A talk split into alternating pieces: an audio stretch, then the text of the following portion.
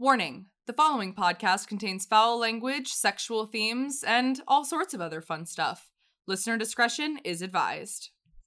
Today, we have two very important matters to discuss, and one very unimportant matter. The first very important matter is that we have the specialist of special guests. It is my lovely girlfriend, whom some of you know already, Steffi. Steffi. Hi. She actually flies out in a few hours, but she's currently here. This She is has like the third episode we were supposed to record with Yes. Steffi.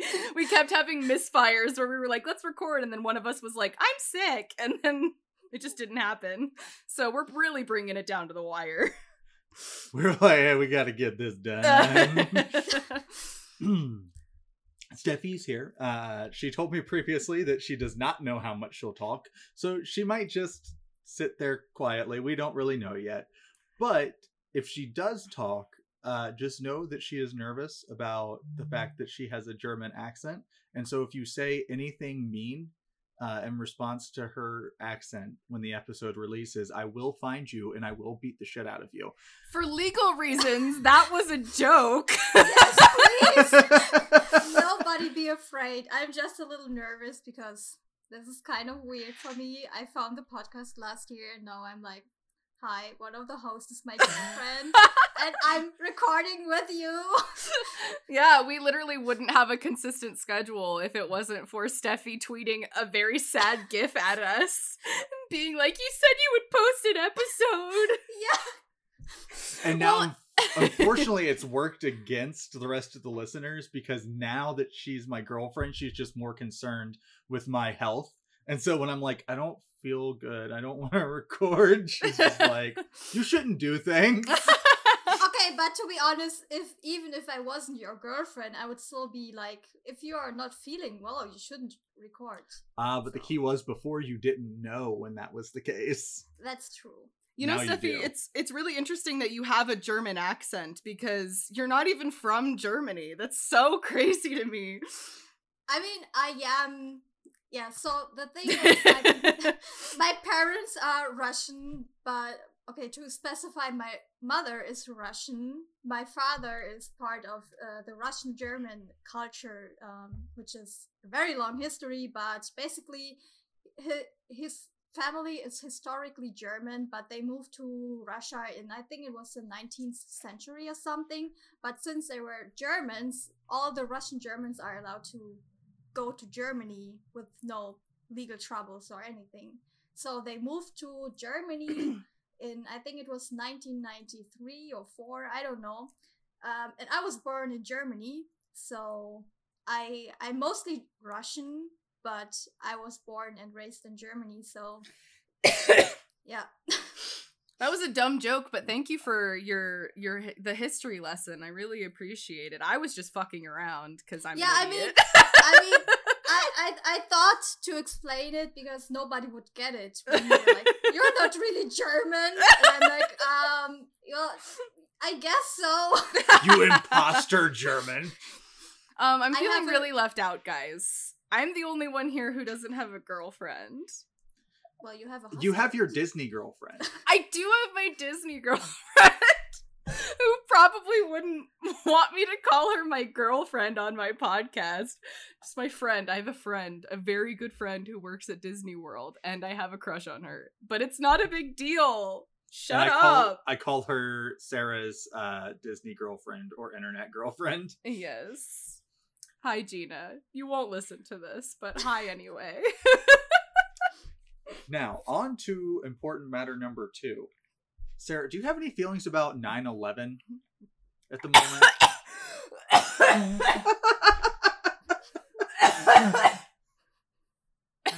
I was drinking alcohol when you asked that question. The answer is yes. Why?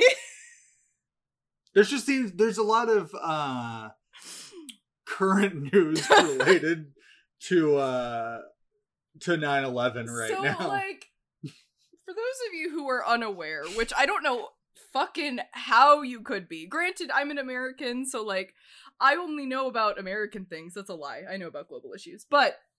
Um, so the US just recently made the move to pull out of Afghanistan after occupying the country for like 20 years. Um, and there's a lot of fallout that is happening right now. And um it's a very very complicated issue. I'm not going to try to boil it down to like one thing or the other. But the US government created the Taliban and funded their efforts and when they realized that they weren't going to be useful for them anymore, that they couldn't be controlled, it turned into a war against the Taliban. and um now the Taliban is taking over uh, Afghanistan, which is obviously like a problem. I I will not sit here and say that it's not a problem. But like it, the the biggest issue that we're looking at right now is that I mean at least as far as like the American side of the issue is that like people are acting like it was a bad idea to pull out of Afghanistan and it's not like literally strictly speaking we shouldn't have been there in the first place. Um the this whole war that we were in was started as like this like faux forever war that was never going to end well. Um shouldn't have been in afghanistan shouldn't have been in iraq shouldn't have been in iran. It's a very very long sequence of events but long story short um fuck george w. Bush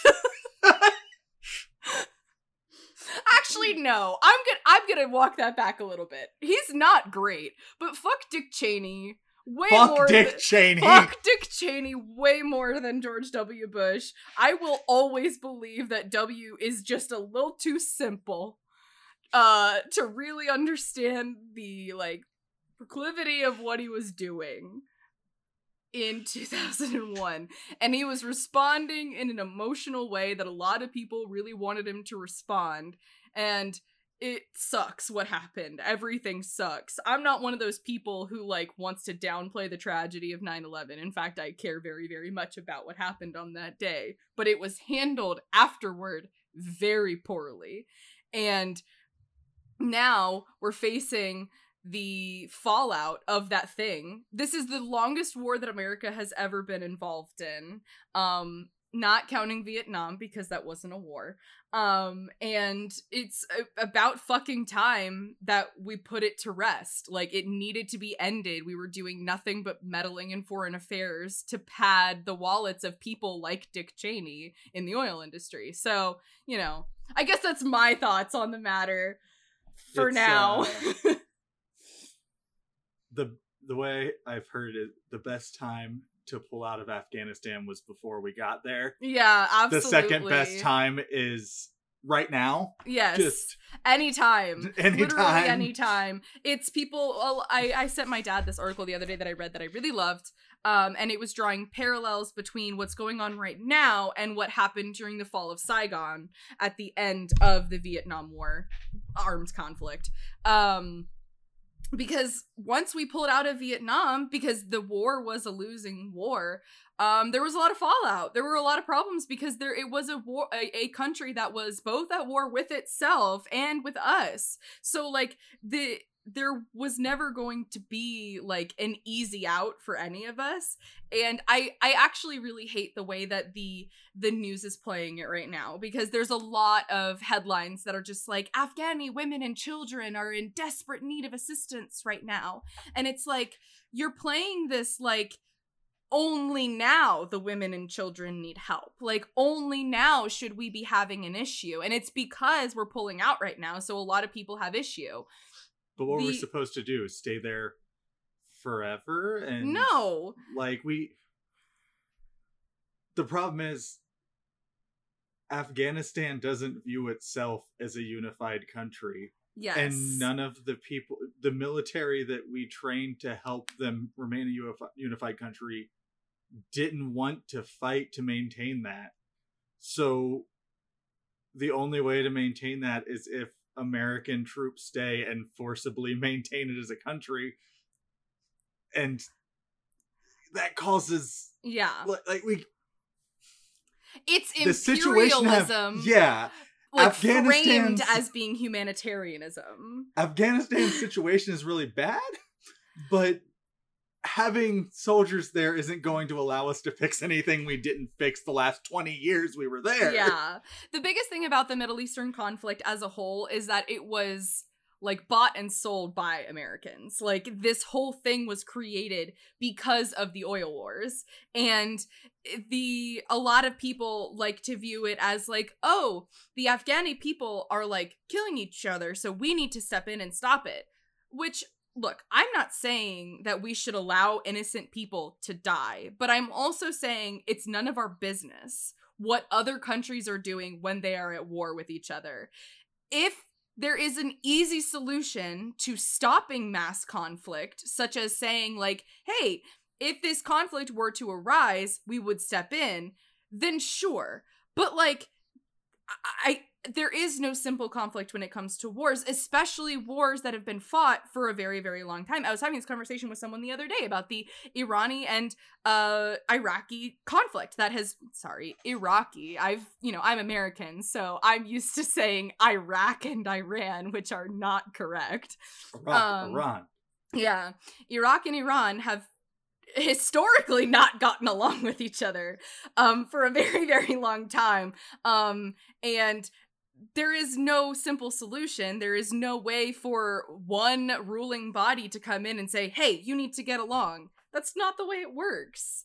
It, it, there there have been so many wars that have been fought over the past thousand years that go on for years and years and years and there's no simple solution to ending it especially not just like being violent and occupying foreign territories. Oftentimes, the only solution to a conflict like this is literally eradicating an entire side.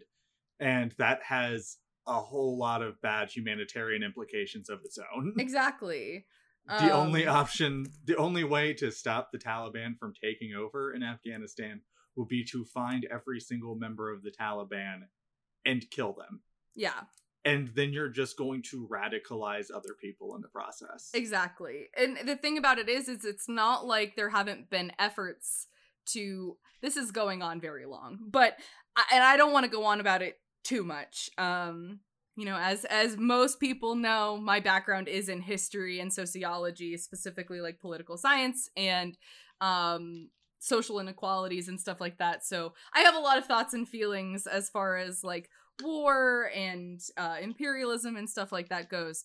Um but uh, long long story short we should have been out of afghanistan before we arrived you know Uh, but it it that's not the way it happened and every president since bush including bush has had the opportunity to pull out of afghanistan to pull out of the middle east and put an end to the war on terror but none of them have and now that Biden has chosen to do it. It's his fault that this fallout is happening. Sorry, I'm not saying it's his fault. I'm saying that's how the media is framing it. Now He- we get to the fun part, which is all the conservatives who previously supported it pretending that they didn't and that it's Biden's fault, despite the fact that Mike Pompeo was the one who arranged the peace deal with the Taliban. I fucking love the way you just said that name. Pompeo?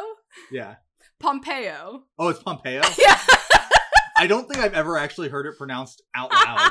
I've just thought it was Pompeo this whole it's time. okay. I will always know him as Pompeo now. Um, that's fantastic. That sounds like a Studio Ghibli character. Noah Cyrus is Pompeo. Oh I'm so sorry. We brought our friend from Germany onto our podcast and then immediately started talking about American political affairs.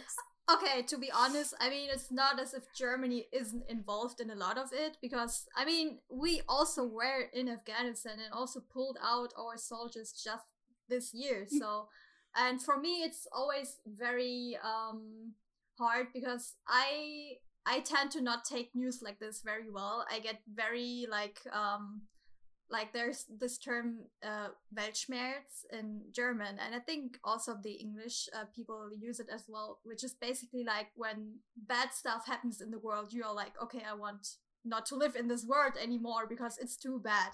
And especially for me, I um for a part of my life I grew up in foster care. I left my parents when I was 15 and in my foster home there were a lot of Afghan refugees as well. And of course, we talk about a lot of stuff in foster homes. And of course, they told me about stuff that Taliban did to their families and why they ended up in Germany without their families because they either had to leave them behind or the family died or uh, or got murdered uh, better to say so it's always like i feel emotionally very i'm in emotional pain but i also know that that the stuff you said is correct of course. Also germany should have never been there. So i can logically i cannot argue with that but yeah. it's like yeah i mean it's it's just so terrible because um when you are a person i mean i include you two there as well who is empathetic but also can think rationally. That that's just like um a struggle there. So yeah. Absolutely the only thing we can't like eh, logically staying there wasn't going to help anything in yeah. the end yeah the only thing we can do is do our best to ensure that we are open to refugees from yeah. this area that we went into and ravaged yeah. for two decades. Yeah, absolutely. And, and, that's the point because in Germany now on Twitter there's this whole discussion because uh, we in Germany had a lot of refugees coming from Syria in 2015.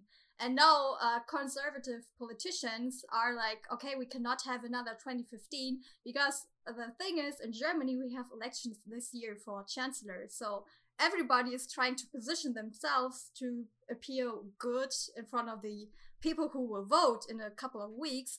So the conservatives are like, okay, we cannot have another 2015. We will not take any refugees.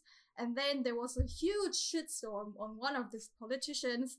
And now he's like, okay, but we have to save the women and the children and everything. So, yeah. It's it's the cons in, now in America it's different because America every single party except for the progressives are right leaning or far right. Yeah, and only sure. the progressives are left. But in general, it's really it's people that lean conservative that are the ones in favor of us having occupied this region previously and are also the ones saying let's not do anything about the aftermath when we decide to pull out and just abandon everybody. Yeah um i was on the phone with my dad and i was and uh i this is not any hate against my dad. He's learning okay? Um but he was like i'll never forget this i think it was a line from a movie or something that was like um talking it was a, a an american soldier talking to like an a, a, middle eastern man. Don't know what the context was. Um but he was like if it wasn't for us then you guys would be sitting in the sand eating dirt or something like that. And it's and he my dad was like i can't help but think about that every time we talk about stuff like this. And i was like dad are you saying that in order to be a good and wonderful place to live every culture in the world has to adopt western values and industrialism. And he was like well i guess not. And i was like you know who the happiest people on earth are? The uncontacted tribes on the islands off the coast of africa who have never been bothered by the rest of us because they get to live their lives and they get to preserve their culture and they get to understand the world exactly the way they want to. They don't have outside pressures, they don't have other people forcing their way of life onto them. If we had never gone into the Middle East, maybe they wouldn't have these technological advances, but is that necessarily a bad thing? We did perpetuate a whole lot of uh Okay, so given it's an area that is very predominantly uh, ruled by religious conservatism, um, that's the kind of thing that takes a very long time to get rid of Yeah. in a culture. But all we did was make it worse. yeah, absolutely. Everything we did was just making it a whole lot worse. So at this point, my stance is pretty much just we need to open up our borders to refugees.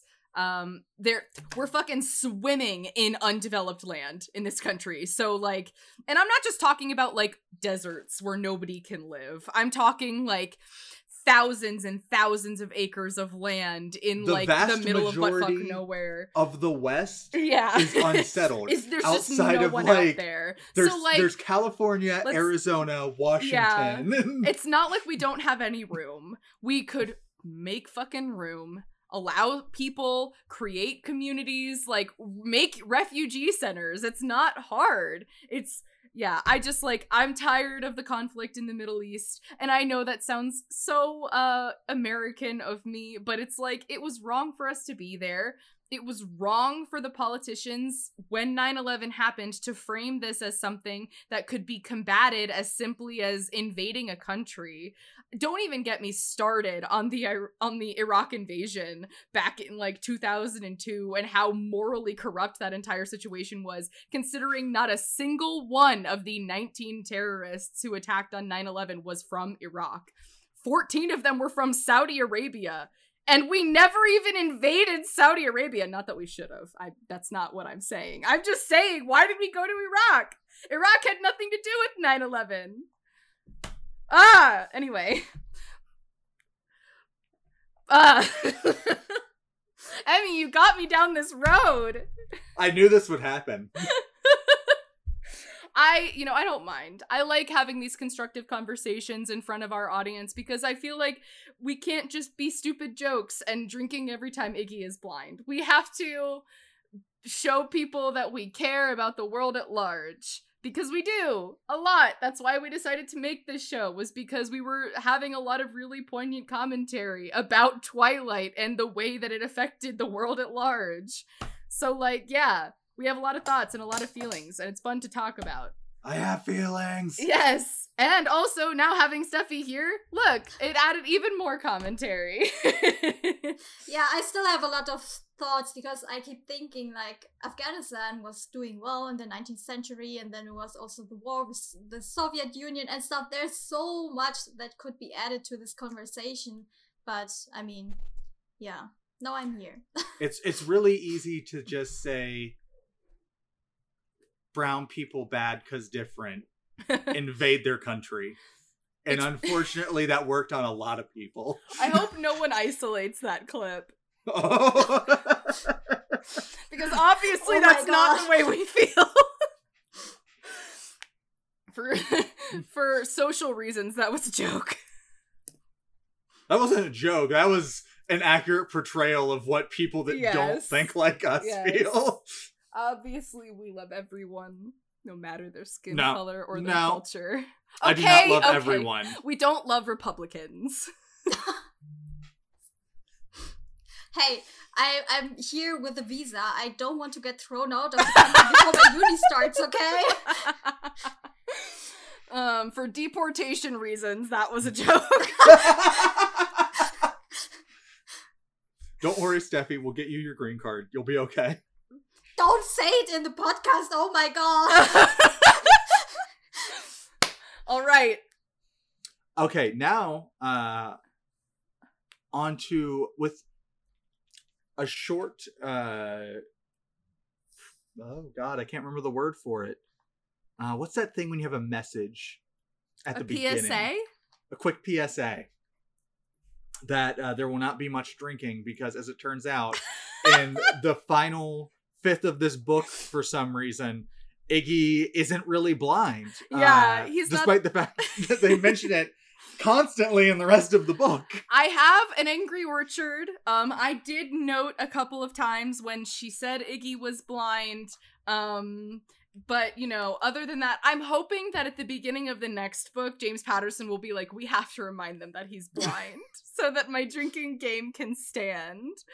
Um, otherwise, go back and read the first book and just drink every time is Iggy is blind and let us know uh what your hospital bills look like because This is America. Hey, and those of you who are not in America, let us know what your hospital bills look like so we can feel deep shame and hatred for our country. well, if they live in the country where uh they are seeking medical attention, it's probably not a bill. Exactly. Probably nothing. It's a zero dollar bill. I have a friend who visited uh Paris and she had to get like six stitches on her hand or something like that. And she said she got a bill for like fourteen dollars. And I say she got a bill. They they charged her fourteen dollars while she was there. They were like, "Hey, so it's gonna be uh about fourteen dollars because you don't have you know the health like healthcare through what through fucking being in Paris." And she was like, "I I can handle that. It's about two two dollars per stitch." Apparently, saline at hospitals is like two thousand dollars a bag here. Yep. As Well, someone who I'm- has had a lot of saline drips. Why? I'm very happy that I have health insurance here. Yeah. oh my god. My if I have health insurance, but if I go to the emergency room, it's four hundred dollars out of pocket. Yeah, I don't pay anything for hospital visits or anything like that. I'm sorry. but I mean that was a requirement from the university I'm going to and they were like, "Okay, hey, so you have to have an insurance that covers this and that." And Yeah. were- yeah, so Well, I'm happy for you, Steffi. I hope you get sick a lot so that you oh get Oh my god. oh, what? so no! that you get to use your health insurance. Do not wish Please, that on my girlfriend. It was a joke. It was a joke. Thanks. God, Thanks, for health Sarah. insurance reasons, that was a joke. Sarah said that because my cake was disappointing. it was the filling was really good. Okay. Yeah. I was very disappointed. I I didn't say anything for a week, and then I was to Emmy like, "Hey, I think nobody liked my cake, but I also didn't like it." I felt So, a little bad because I had cut me- us all massive pieces, anticipating it to be chef's kiss. It was Let not me. terrible. It just wasn't. no, I was very disappointed in myself because I was talking about me making cake for so long, and then I was like, "Okay, this is because I I I, I don't want to brag, but I think I can bake really well." And my friends laugh when I bake cake for them. And I was baking here and everything was different and I had a nervous breakdown in Walmart with Abby. and, and then I spent hours with baking this cake and then I was like, okay, this cake is terrible.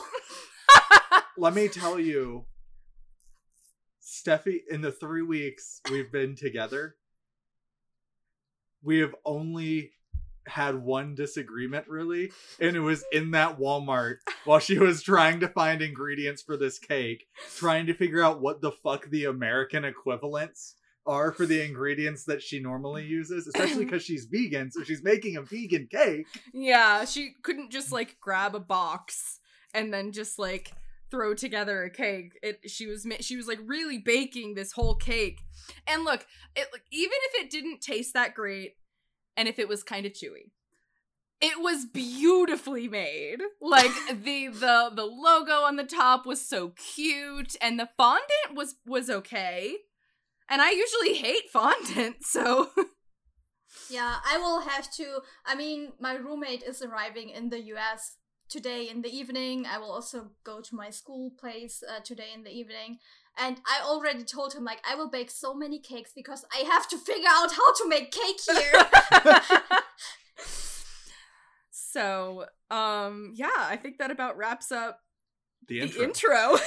30 Now minutes in, to the unimportant part of the episode that I mentioned, which is talking about the book. okay.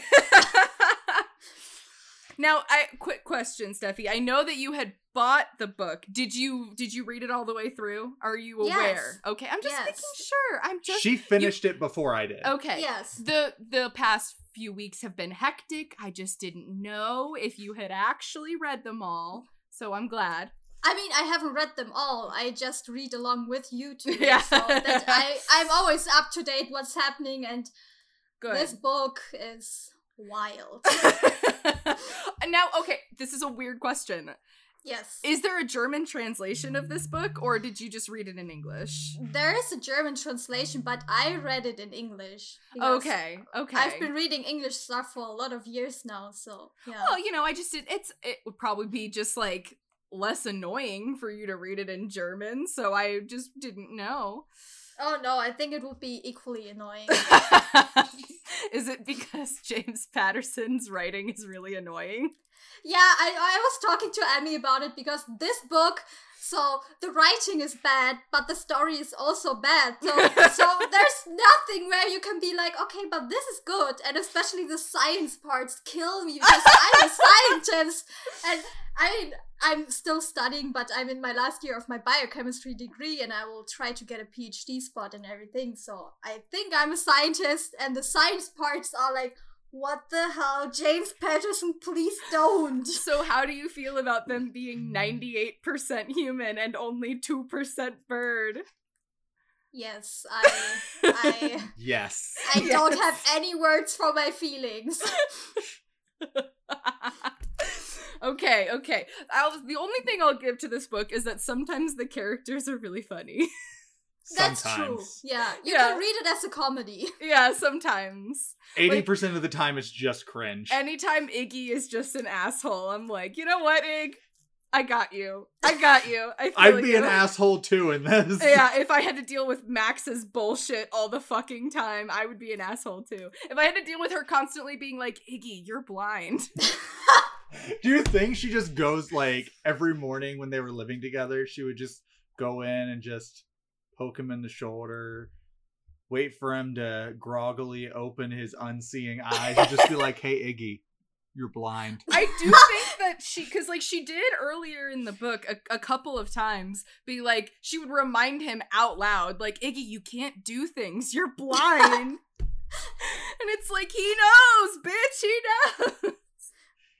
He's like, "Guys, I'm gonna go for a walk." Iggy, you can't go for a walk. You're blind. God. I I can just hold my hands out in front of me. Like I, I promise I'll be okay. I I don't understand why you have to act like this. You're blind. Sit in your bed. All right. Chapter 103, Emmy. The flock returns to Central Park, and Gazzy finds a very fancy restaurant for them.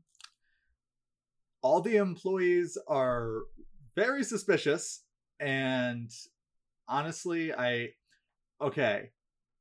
Having worked in the service industry before, on the one hand, I'm like, I can see the waiter being weird about it because he's probably thinking, working at this fancy restaurant, what about my tip tip? Yeah. give me that money uh dollar dollar bills y'all however most of the time in the service industry anyone who isn't in management doesn't give a fuck.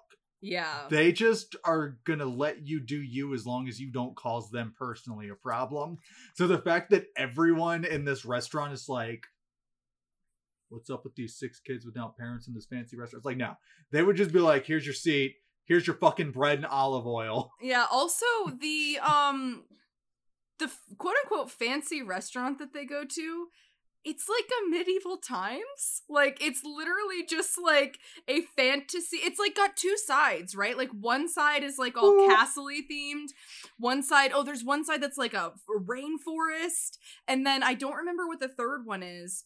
So i'm gonna say um i'm gonna canonize that it's an among us theme restaurant.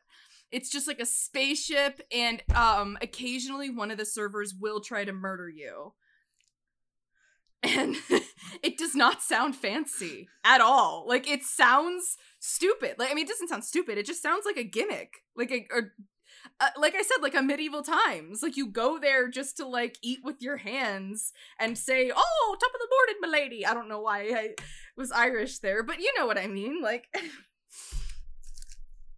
Yeah, it's a very weird situation they're in. Yeah And I uh, don't this- understand why they chose like what they were like. Let's go to a fancy place. I was expecting them to choose like a French restaurant or like maybe a nice they- steakhouse. to them it's fancy because it's so like extra. Fucking goofy.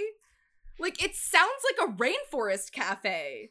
Like you can just go to the rainforest cafe. There's like some fake frogs. They play like monkey sounds. Steffi, I'm so sorry. she has already gotten on board with the singing thing. Okay. Uh, multiple times in the past couple of days, she has just started singing lyrics relevant to something happening or that's been said. wow, she's on the level. Okay, can ma- but sh- but that's not something. Usually, my brain goes there, but I wouldn't vocalize it because I have issues with singing out loud. So yeah, but Emmy sings all the time, so it's okay. It's rubbing off. Yeah, it's okay. Brandon does that too. Like he used to not sing at all, but now he'll like he does it goofily, but he'll sing along to things and stuff because I just sing constantly. So I mean, I feel like it's hard to not get into it after she had to listen to literally a table of five people playing D&D around her a couple weeks ago break into unison singing. that is a good point. What were we singing? What song was it? I don't it? remember. It was, oh, it was uh, Katy Jar Perry. Hearts. Jar of Hearts. No, Was yeah, that it was Perry? Christina Perri. Christina Perri. And Jar we're of singing Hearts. Jar. We all started singing Jar of Hearts, and we just kept going. It's not like our group is not some like a group that half-asses things. Once we start singing, we stop. Like we don't stop until someone is like, "Okay, guys, shut up," and then even then, we might still keep going. but yeah, It did fade, and I think at one point it was just me and Alex that kept it going. I you know what I've been thinking this whole time that they've been in New York is like this is all happening right down the street from where Emmy bleached Carnegie Hall.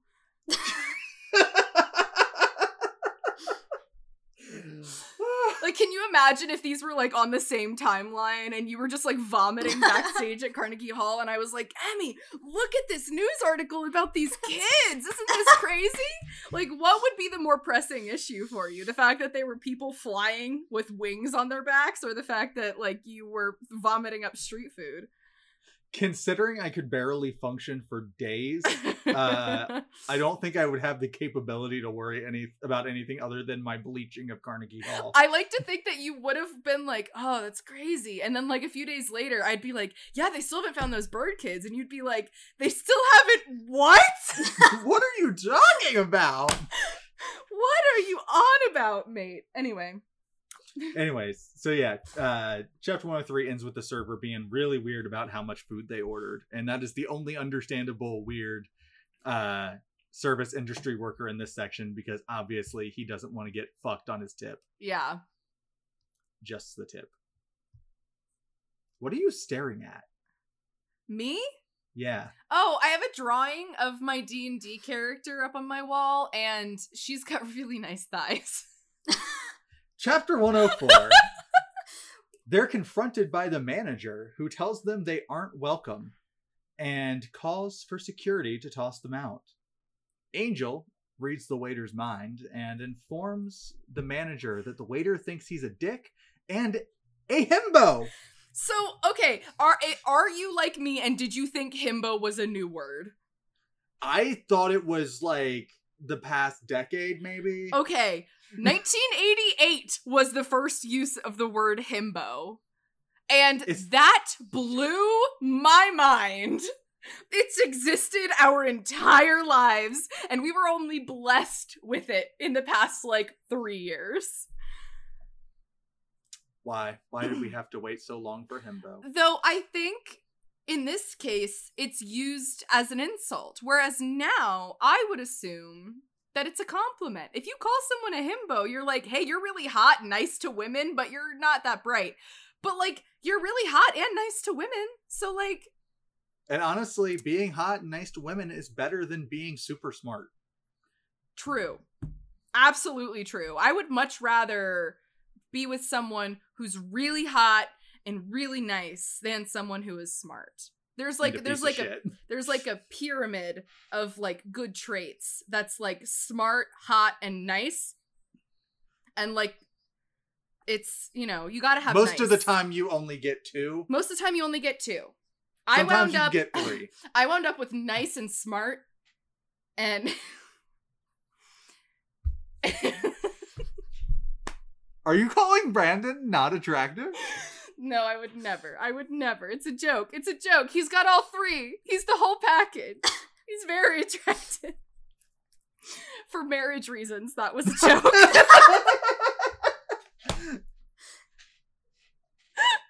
anyway, he won't hear this. It's okay.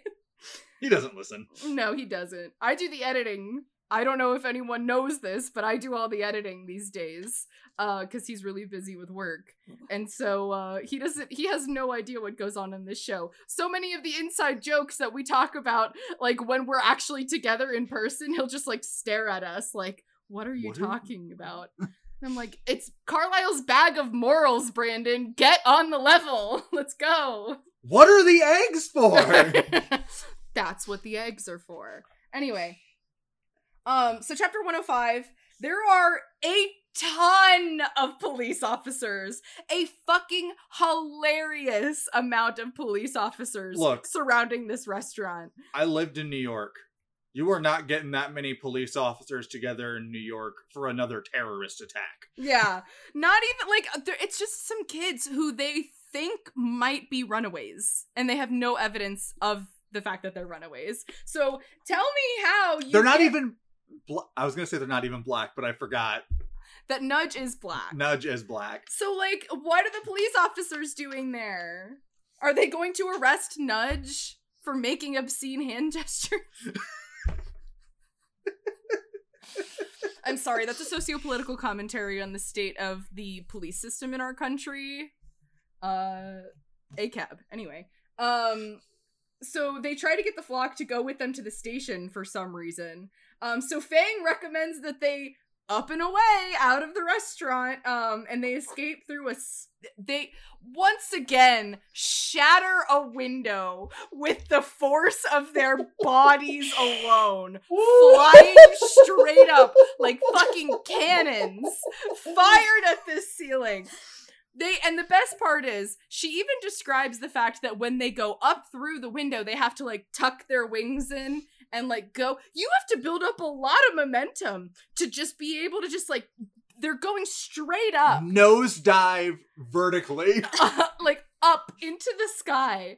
Like i there is something else going on here. Steffi do you have a science opinion as to how this is possible I this is I think scientifically like they they should have been like shot with a cannon through the window to actually be able to do that. It, it doesn't make any sense, and I and I was just like heavily confused because I was like, you were trying to go undercover for so long, and now you are deciding to fly through windows and whatnot. I, I, I was like, I don't think that these people would do that.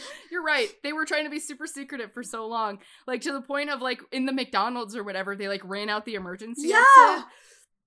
And they like and I, they're in a restaurant, so like the restaurant has windows, right? Why would they not just like shatter a window and and like run out that way? We already know that they can run faster than a grown man. I'm sorry. We already know that they can run faster than Simone Biles. So like why why would they not just do that? Why would they fly up through a window in the ceiling? They don't open the window. Fang shatters it as he flies out of the window. For some reason, all I can think about is us watching Korra and the section where they're on the boat and need to take off in Varrick's plane from the boat. Yeah. boat. And Steffi just got really upset and confused because instead of using like water bending to make an ice runway for the plane or air bending to help the plane get lift and fly, they used fire bending to launch the plane into the air and propulse it forward. and she's like, that doesn't make any sense. Yeah, I get uh, these little de- details are always uh, killing me because I'm like, this scientifically doesn't make any sense. I don't understand the science most of the time. I can usually pinpoint when something is like really wrong. Like I'll be like, I feel like scientifically speaking, no, but also I don't have the background understanding to really refute this. But you know what? Here we are with a whole ass scientist. and that Why? tells you something because if you can't pinpoint it and we pinpointed it so often in our books that we're reading, the science must be really bad. well, I mean, why can't vampires cry? Oh, please don't start with that. if Edward can come, why can't vampires cry? Stephenie Meyer, explain. Listen, when I was a teen and I read Twilight, and I mean, I was a huge fan of Twilight, but I was still sitting there and like, this doesn't make any sense. Edward should ha- have not been able to have sperm. This is not okay.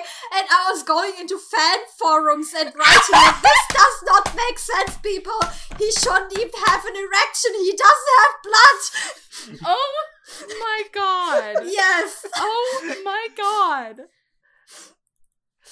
Thank you. You're my girlfriend. You, I just imagining like young Steffi like on a Twilight fan forum, like, guys, this is just inaccurate. How does he have an erection? There shouldn't be any blood in his penis.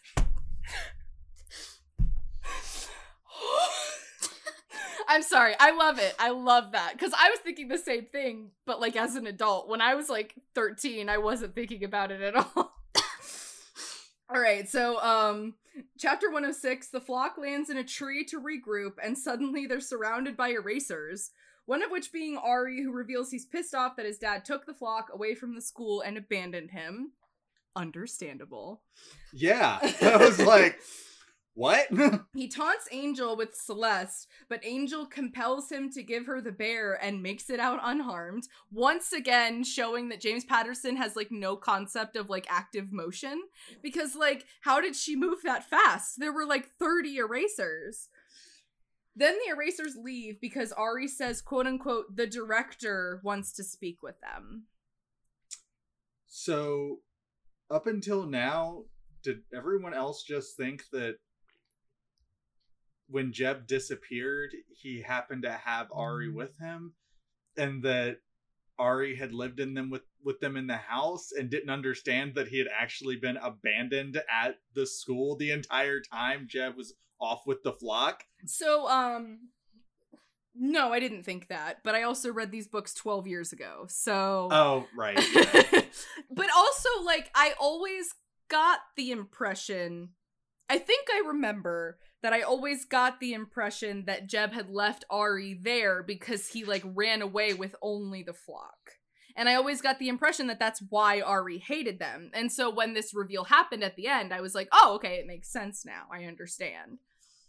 But no, I get where you could have that impression because it was never explained that Ari stayed at the school while Jeb ran away with the bird kids for two fucking years. Yeah, because, to be honest, I was under the impression that Ari was with them Okay. the whole time. But I, I always don't know if I just uh, didn't read it correctly because English is not my mother tongue or something. So I don't know. But I was heavily under the impression that Ari, Ari was, was with, with Jeb and the flock. I yeah, no, I, I totally understand how it it would make sense that way. And maybe that is supposed to be a reveal, like, oh, he was left at the school that whole time. Um but it's in this part, right, where they talk about how he was not an eraser from birth. yeah. Okay. Um then we'll get there. Um but yeah, cuz that I remember that part always I don't know. I liked I liked this one detail that James Patterson had included because they so they talk about how um earlier in the book they talked about how one of the erasers suddenly died and Fang looked at the back of his neck and was like, "Oh, he's 5." So that makes sense. The implication there being that all erasers die when they turn 5 years old. Um which is troubling considering we know that they start off as babies and then they grow into these giant men who look like supermodels and are like flirting with people to get their way, but they're like only five years old. or like not even five years old. They're like two, three, four years old. I think the only way to uh to get around it is to just be like accelerated growth rate means accelerated mental and Yeah, I can accept that. Especially because it's like if you just consider them as like an entirely different species from Yeah. everyone else, you know? It's I and you can't even try and get that deep into this book because it's not like the erasers as of yet are like there's nothing where it's like race eraser romance so we need to try and dig Yeah. into the moral quandaries Don't worry, that doesn't this. happen. yeah have so just have like no fear. That will not be an issue that we'll have to overcome. Somehow James Patterson uh did all this other fucky wucky stuff, but he did not do the pedophilia thing. So I guess points to Stephenie Meyer for being the one who did. amazing skills Um anyway, that's the end of chapter 106. Chapter 107. The flock retreats to the upper floor of an apartment building that's under construction so they can hide out. While Max worries about what's happening to Angel, the voice returns and tells her that she can't control everything. And she can't control anything outside of herself. And she really just needs to focus on that, on her, on what she can control. And that's a lesson we can all learn. Uh, but then he says it's time to learn, and she falls asleep. Yeah, she like forcibly falls asleep as though the voice has Put her to sleep. put her to sleep, and tells her it's time to learn, though she doesn't. which is a new ability. It also, we don't see what happens, and she doesn't talk about it once she wakes up. There's no like memory of the dreams or anything or what she learned. Yeah. It's, it's uh, There's a a lot of stuff about this uh voice thing that doesn't make any sense, especially when you find out what the fuck it is. Um like her remember conscience. like remember the Ouija board thing and I was like, "Hey, don't get your hopes up yeah, cuz it will never come up again." yeah. Uh. Uh, Chapter 108. chapter one hundred eight. The others have breakfast and newspapers for Max when she wakes up.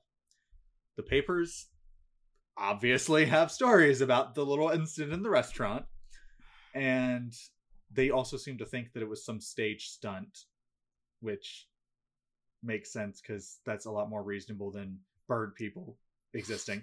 Um, and then Max gets unreasonably upset at Fang for not using proper full sentences and calls him Tonto.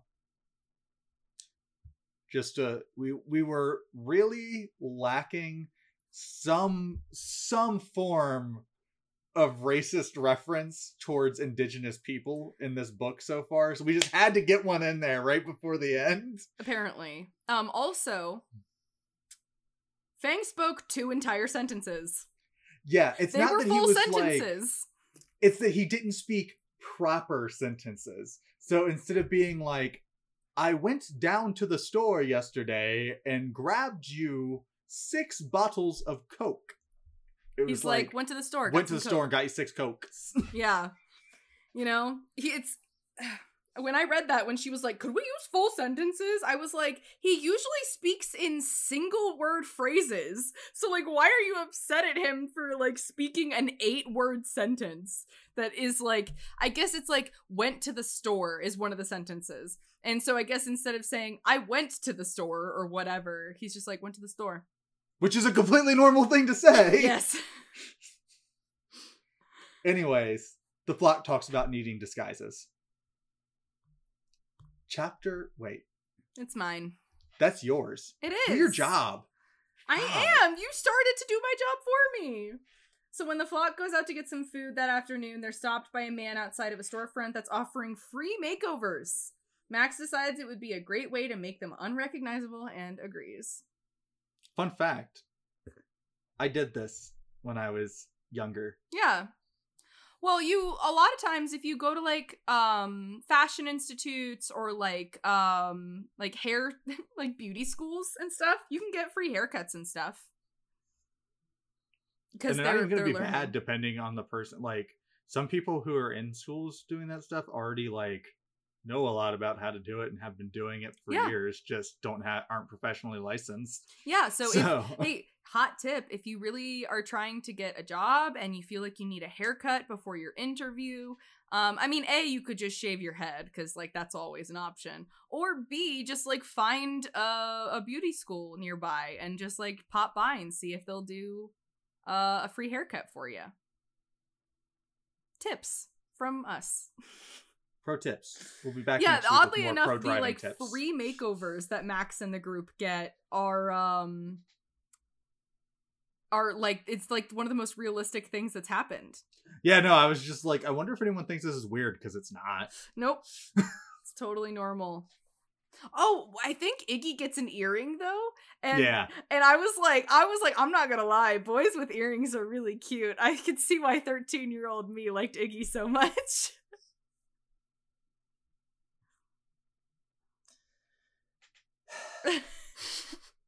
what? chapter one ten.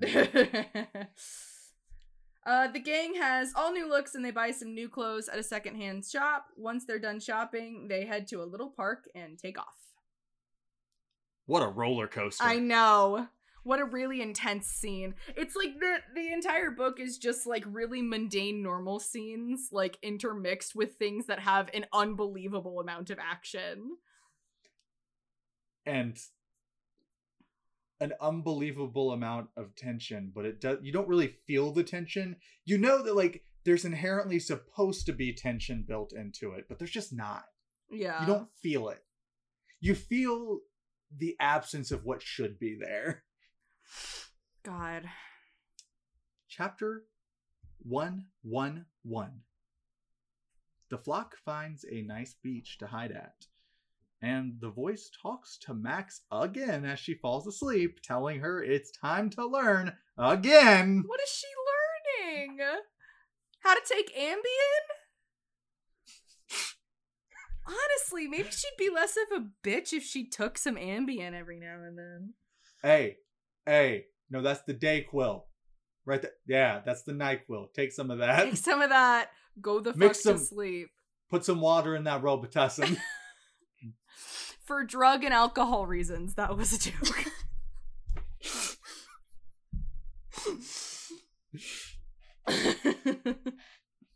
anyway. Chapter 112 The flock enjoys the beach. Max gives in depth cookie reviews, um, talking about the different notes and hints of flavors in the cookies and the way they've been cooked and ascribing them a grade. Fucking weird. And then Nudge wants to be a marine scientist when she grows up. That's fun. We've all had that phase. No, We're I up- didn't. You No. didn't? No. No, Steffi. No, no, no, no, no. Everybody stop. Steffi, you're gay. You have to have had a marine biology phase. She didn't realize I- she was gay until she read my book. Oh, I, gr- sorry. I I grew up with Russian parents. Uh, I learned that being gay is very not okay. Oh no. Steffi, I, I don't know how to tell you this, but you're gay. oh my god! if my parents knew this, Oh no. Wait, you're gay? what? Emmy, you are a What? woman and you are in a relationship with her. Okay, I want to mention it's not as is as if I haven't had thought about it when I was a teenager. I was always just like, nah, I guess not. It's This so funny just- because the way that you said that was vague enough. It could be about being gay or it could be about being a marine biologist. Like I thought about it in high school, but then I was just kind of like, no, I'm okay. No, in high school I always wanted to be a mathematician. oh, Yeah. wow. I bet you were really fun at parties. what parties? I am. no, I know. You're very it's fun. true. They have they have a game at parties that they play that charades and Pictionary put together. That's Yes. fun.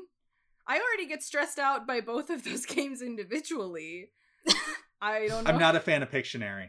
I'm, a, I'm I'm good with Pictionary. I'm I'm a decent enough like simple shapes illustrator that like I can usually get my point across. Just the point. Anyway, continue. Chapter 112. The flock just enjoys the beach and wait. God damn it, I already did that part. uh so yeah, Fang freaks Max the fuck out uh because he's like, "Hey Max, what if we just like forget about doing all this research and investigation and figuring out why we're here and why they created us and who our and what if we just live a normal life and are happy? I feel And Max him. is like, "What the fuck is wrong with you?" like and th- it's like she's like she acts like it's the craziest thing he's ever said but like they've been like in hiding or on the run or in captivity their entire lives like the idea that he just wants to like run away and like i don't know escape to siberia or something like that is like not that weird what Siberia. it's very i don't know it's desolate out there i don't know steffi you're russian is it I mean, it's very cold there. Yeah, just wear a coat. They're fine. But how are they going to fly? Oh shit. they won't. All right, problem solved. All right. Um chapter 113. Uh, Max realizes that everything they're going through is probably some big game the school is playing with them and wonders if Angel was messed with more than she knows at the school. Angel dives down into the ocean and stays underwater a little too long, scaring Max. That's it. Chapter 114. uh, the whole flock freaks out looking for Angel in the water. She eventually resurfaces, telling the whole gang that she can breathe underwater. And in Revealing chapter her- 115, Yeah. she keeps telling them how she can breathe underwater. Iggy gets all touchy with her neck, trying to find gills, doesn't work. She just has like pores in her skin that like leak out water as she filters oxygen from it. Essentially like gills, but like she doesn't physically have gills on her body. And there's a very specific reason why this was written this way, I am sure. Um obviously I'm not going to give it away right now cuz it comes up later. Um but like huh? I thought they were just 2% bird. What percent cuttlefish are they? Hmm. oh my god. Oh my god. Oh my god. Oh my god. This is just like Jurassic World when they made when they made the mutant dinosaur and it was like a little tiny per- oh my god it was like a little tiny percentage of a bunch of different animals including including velociraptors and t-rex and like all these different things. And then one of the things one of the things was cuttlefish. And it could like blend into the environment around them. This is this is it. This is the precursor to jurassic world. I'm telling you this is the prequel for copyright infringement reasons, this is a joke. I'm sorry to like go off on that tangent. For audio listeners, aka literally everyone who isn't in this phone call right now, I was just shaking my computer all over the place. Yes, I was very confused when you started, and all I could think about was I have never seen Jurassic World. You've never even seen Jurassic Park, so you have no Yeah. fucking clue what we're talking about. But they basically resurrect a bunch of dinosaurs using like DNA and like they fill in like the DNA gene sequences with like frog DNA and shit. And um then which is like a whole plot point in the first movie because they're able to like spontaneously change sex so that they can mate with each other. But in the fourth movie, they're like dinosaurs have existed in the modern times for a while, so we need to make like a new, bigger, scarier dinosaur, and that's like the whole conflict of that movie. And what I'm saying is, um, Colin Trevorrow ripped off James Patterson, and there needs to be a court case about it. Just like Jurassic World. Yeah. Steffi, as a Yes. scientist, approximately how much of Angel's DNA needs to be cuttlefish for her to breathe water? Okay, considering 2% is enough to have like uh wings and stuff, I guess like 0.1% or something. because- no, to be honest, I was losing my shit at this point when reading the book because I was like, oh god, no, what am I reading? oh, it gets worse. Oh, it gets so much fucking worse. I can't wait. I remember when we were reading my fan fiction about Maximum Ride, and they were listing off all their powers, and Emmy was like, "Did you just make this up?" And I was like, "No, this is canon to the books." To be honest, I was waiting for because it was nowhere mentioned that one of them could breathe underwater. So I was like, but in the fan fiction, it said they could breathe underwater. So why can't they do it? And now we are at the point, and I'm like, oh god, what's coming next? The best part of this is that all of them try to see if they can breathe underwater. yeah, because Angel can, and so their only way of testing this is to all literally try to drown themselves. and so they're all just throwing up all over the beach. Man, how wonderful would it have been if they had all just drowned in the ocean? and Angel just being like with her teddy bear, like, okay, guess we'll go. I guess it's just me now. Fuck. Angel wouldn't give a She fuck. wouldn't care. She's been a demon from the beginning. Like all of like I I remember when I read this the first time and all of my friends were like isn't it crazy that like angels suddenly became like really terrifying and I was like no, she's been awful since the very beginning. Like she had a little bit of sweetness in like the first chapter and then she's just always been just crazy ever since then. Little Yes. manipulative bitch. Anyway, Yes. continue. Uh, so Max thinks about how weird they are, and the voice returns to tell her that they're actually works of art if you think about it. And uh, she talks about how she hates the life they have, and the voice is like, "Hey, if you could choose what your life was like, what would you want to do with your life?" And Max like, "Well, I haven't really thought about it." He's like, "What if you'd want to save the world?" She's like, "Nah, adults can do that." And he's like, well, maybe the grown-ups are the ones destroying the world. Yeah. I mean they are. I it's one of my favorite like overlying themes of most YA genre fiction is that like grown-ups suck, don't they? Huh? That's crazy. And it's so funny cuz I'll play through these games and I'll be like, "Yeah, grown-ups do suck." And I'm like in my mid 20s. I think what gets me is that I always was like, uh, I fucking hate the grown-up suck thing. It's Yeah. just individual people causing problems. But like, the more of an adult I become, the more I'm like, no, it really is just a bunch of older people with no concerns for the well-being of others or the generations to come after them that are the problem. like, man, Persona 5 really had a point, huh? But uh, I'm just waiting for the voice to turn into some like based red pilled dude who thinks that destroying the, they're destroying the world by allowing the gays to marry and kicking out all the illegal immigrants. Uh, Jen, this is your requisite cat appearance. You can't hear her because she cannot speak, but I am holding her right now, so that's for you. If you hear any jingling, it's because I've got her. Anyway, chapter, Chapter 116. 116. Uh, the erasers ship. That's That's yours. yeah, that's mine. Sorry. the erasers show up and ambush the flock at the beach. Ari beats the ever living fuck out of Fang. Yeah. like decimates him, beating his head into a boulder.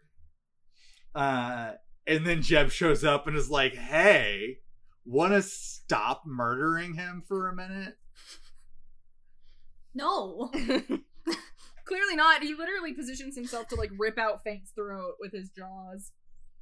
And it's like it was so we're getting the first like I have cat hair in my mouth now. Um we're getting the first hints of like the Max and Fang relationship in these chapters. Um and so like there's like the erasers are like attacking Max and so that's when Fang springs at them and he's like get away from her like you know every uh edgy teen boy was in in uh young adult fiction in the mid 2000s um and then Ari I I remember reading this and I was like huh it almost feels like Ari is jealous of Fang. And like I really I really had that impression um for a while. I'm glad I don't anymore because Oh, oh, oh, that's interesting. oh boy. Um Yeah, that's gonna get interesting in a few chapters. oh yeah. um but yeah, so they beat the shit out of Fang. But like the thing is like he beats the shit out of Fang, but is it really that much worse than all the other times Fang got his shit pushed in? Like it it doesn't feel like he described all that much more like gruesome fighting in this one. I don't know. Getting your head literally beat into a boulder. Okay, does that seem one is pretty definitely bad. pretty bad. He doesn't seem to be suffering too much from it though. Which is amazing because it doesn't actually take a lot of force to produce a concussion. Mm-hmm. So being beat by a superhuman into a rock. But don't you know, Fang's skeleton is harder than Simone Biles. So, um, yeah, his bones are hollow, but they're also strong. But I mean, okay, a concussion has nothing to do with how strong the bones are. It's just when your brain hits your skull.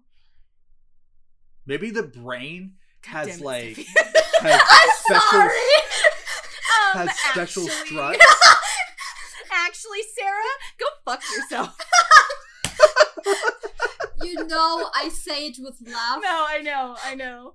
It's just like I don't usually have someone else here to correct me when I say dumb shit. Because I Emmy, actually was thinking that, but I was just like, eh. I'll just let it go. Emmy either just lets it go, or I can see from the look on her face that she's like, I don't know, but I'm not confident enough to correct you.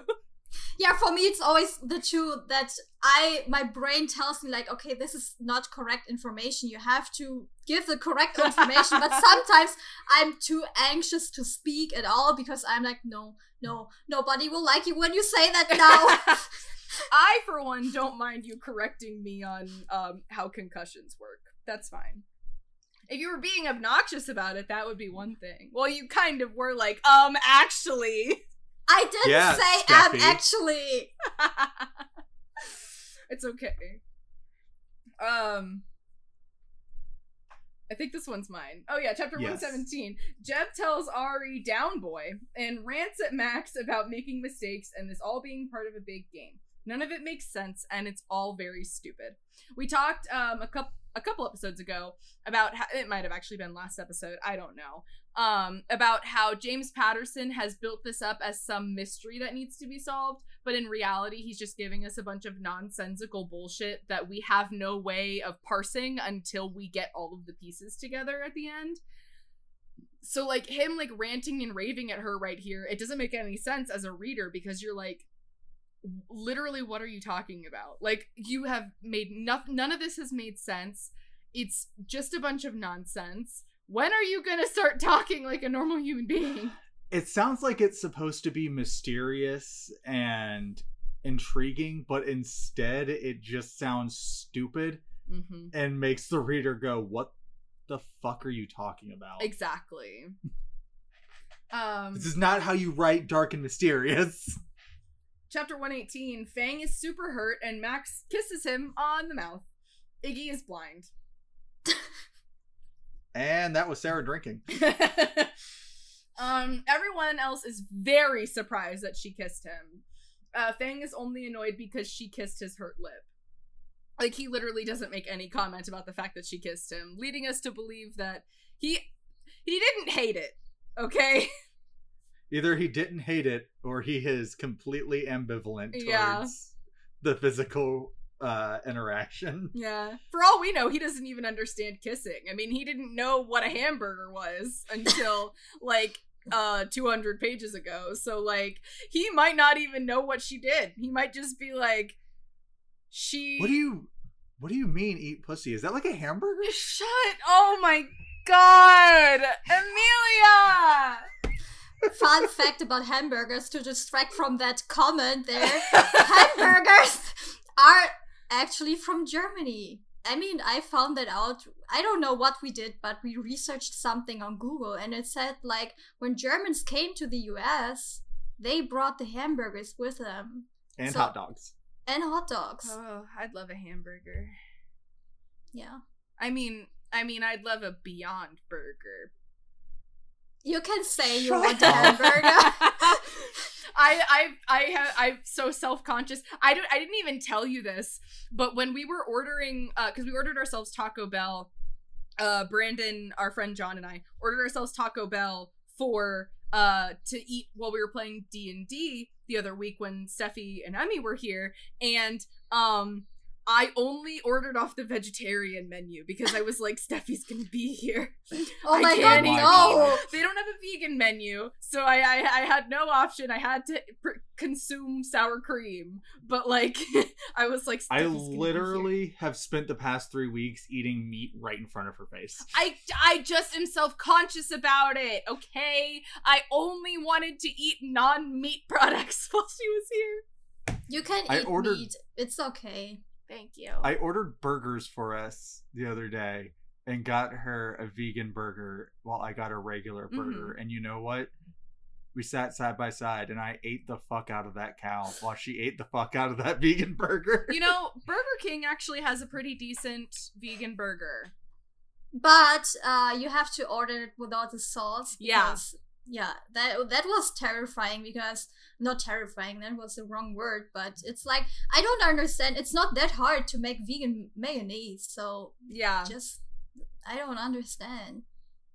vegan food is very simple, but it's been treated for so long in the United States as a luxury item that like eating vegan food can oftentimes be kind of expensive or just like annoying to try to do.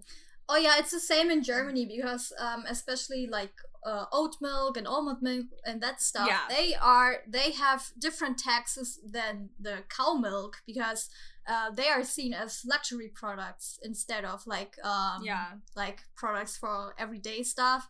So I have to pay more for them because they are taxed as luxury instead of like groceries. Which is frustrating anyway because I drink I'm not vegan, but I drink almond milk because I'm lactose intolerant. Yeah. So like I can only have lactose in like small increments. Like I could have I could have like a cheeseburger with like a, a slice of cheese on it or something. But if I'm eating like cereal or something, I can't have milk in that cereal. My tummy's but gonna Sarah, hurt. But Sarah, it's a luxury that you have almond milk. Aren't you happy about your lactose intolerance? Please, I just don't want to vomit. um so chapter 119, that's yours? That's mine Got it. again. Max is super embarrassed about kissing Fang, uh, and the flock returns to the subway tunnel to rest. But the super haxer is there again, Fuck. I forgot and about he it. demands to know what's going on with them because they have just fucked up his hard drive something awful. uh-huh. Yeah. Uh, and then Max is like, "Yo, I got a chip in my arm. Can you can you hacks into this and be and tell me what's up? Maybe like make it stop working." And he's like, "Bro, you got a chip. You're NSA'd. You're being followed by the NSA." And then runs off into the tunnel. You know what's funny is like that feels like a really stupid thing to say, but this was 2005 or 2006. I believe it was 2006. This was uh around the time when people were becoming so afraid. I mean, people are afraid now, but I think they just have kind of accepted their fate at this point. But people back then were like so baffled. They were like the the NSA is going to watch us like shit in our bathrooms. Like they're literally watching us at all times. And it's like I mean. oh mean wow, they, they must have a lot of fun with all the shitting I do. I'm like, you know, I mean, yeah, they're watching you, but like, it's okay. They don't care that you shit. They don't care that Emmy shits four times a day. I was about to say, I wonder if they. I bet I, they have like a bracket for me and other people with IBS where they're like taking bets on how many times in a single day we go to the bathroom. What's funny is that I have. This is so way too much information, but I've conditioned myself to go like multiple times a day. So like I not some like I'm I don't have IBS, but like I still go like multiple times a day. So Good for you and your bowel. Thank you. It makes it a lot easier because like. Brandon will just like announce at some point. He'll be like, "All right, I gotta go poop," Okay. and I'm like, "Okay, have fun." and for me, I'm like, "Well, I you know I went twice today, so I'm good." I'm good. I'm like a dog. I'm all pooped out. Yeah. Anyway, Chapter 120. Max has a dream about where the flock needs to go in the subway tunnels. That's it. Yep. Chapter 121. Uh, Max follows her special inner radar through the tunnels and eventually finds a sewer grate in the floor. They open it up and climb inside. Chapter 122. uh, they continue through the sewer tunnels. Max tries not to have a girly girl freak out before she has a wild out of body experience and then she finds a door. She didn't want to freak out about rats, I think it was. Rats or spiders, one of those two. Look, New York rats are fucking terrifying. Yeah, but also she's been fighting fucking werewolves. So I mean like Look, I would rather fight werewolves than an army of tar- of New York rats. One time when I left my apartment, I was uh, in uh, Chinatown. On the, I had to go to the other side of the street. I had to just walk across the middle of the street so that I could cross over to the next block and then walk back over. Because on the end of the block that my building was on, there was just a massive swarm of rats crawling over each other and chirping.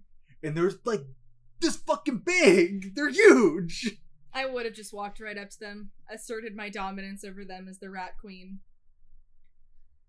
Look, rats can be great. Yeah. Wild New York rats?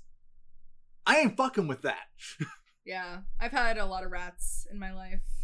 Pet rats. And also non pet rats that I just befriended in the woods. Sarah just going into the woods searching for rats to become friends with them. Oh yeah. I love woodland animals.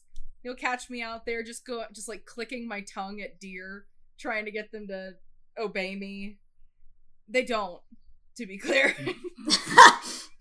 um, but yeah, so she she says that I she, covered myself in this deer urine for nothing. so she says she doesn't want to act like a girly girl and freak out over some rats. And it's like I mean I I know plenty I don't know what of- you're trying to say, non-binary person. I know plenty of men who would freak. I know plenty of grown men. I know plenty of Simone Bileses who would probably freak out over some rats. Um, it's okay. Most people are afraid of them. Rats will fuck you up if they want to. Oh yeah, for sure. I joke about like asserting my dominance as the rat queen over a swarm of rats, but like you should probably avoid them because if you piss them off, they will attack you. And they will eat you to the Yeah. bone. Okay, so here's the question: Would you rather fight one werewolf-sized rat or a hundred rat-sized werewolves? Hundred rat-sized werewolves. I can just picture a giant rat just like chittering at you as it like tries to groom you because it doesn't understand.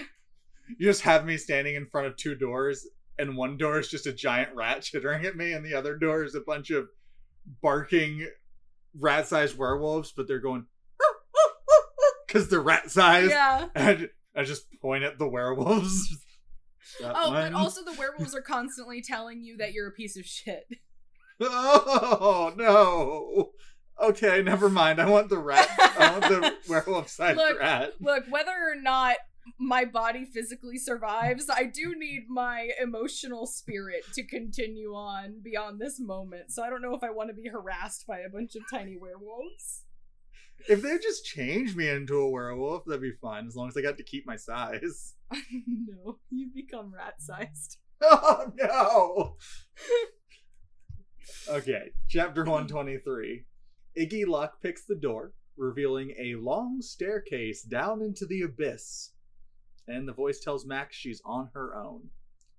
Which she's not, because the voice actually does come back and Yeah. talk to her while they're downstairs. So I was like, oh, it can't talk to her while she's in here. But then it just pops back up and talk. I'm like, what the fuck are you talking about? Inconsistent, this voice. Chapter 124. The flocks descend the flocks. The flock descends the stairs and finds another door which leads into a lab inside the institute. They found it. Woo. Yay. Uh, chapter 125. Fang swears. We have no idea what he says, but he does swear. Uh, Max censors it for us. Thank the stars. Uh, Max tries to quote unquote hack into a computer by guessing the password. But She fails. does- How hacking leave- works.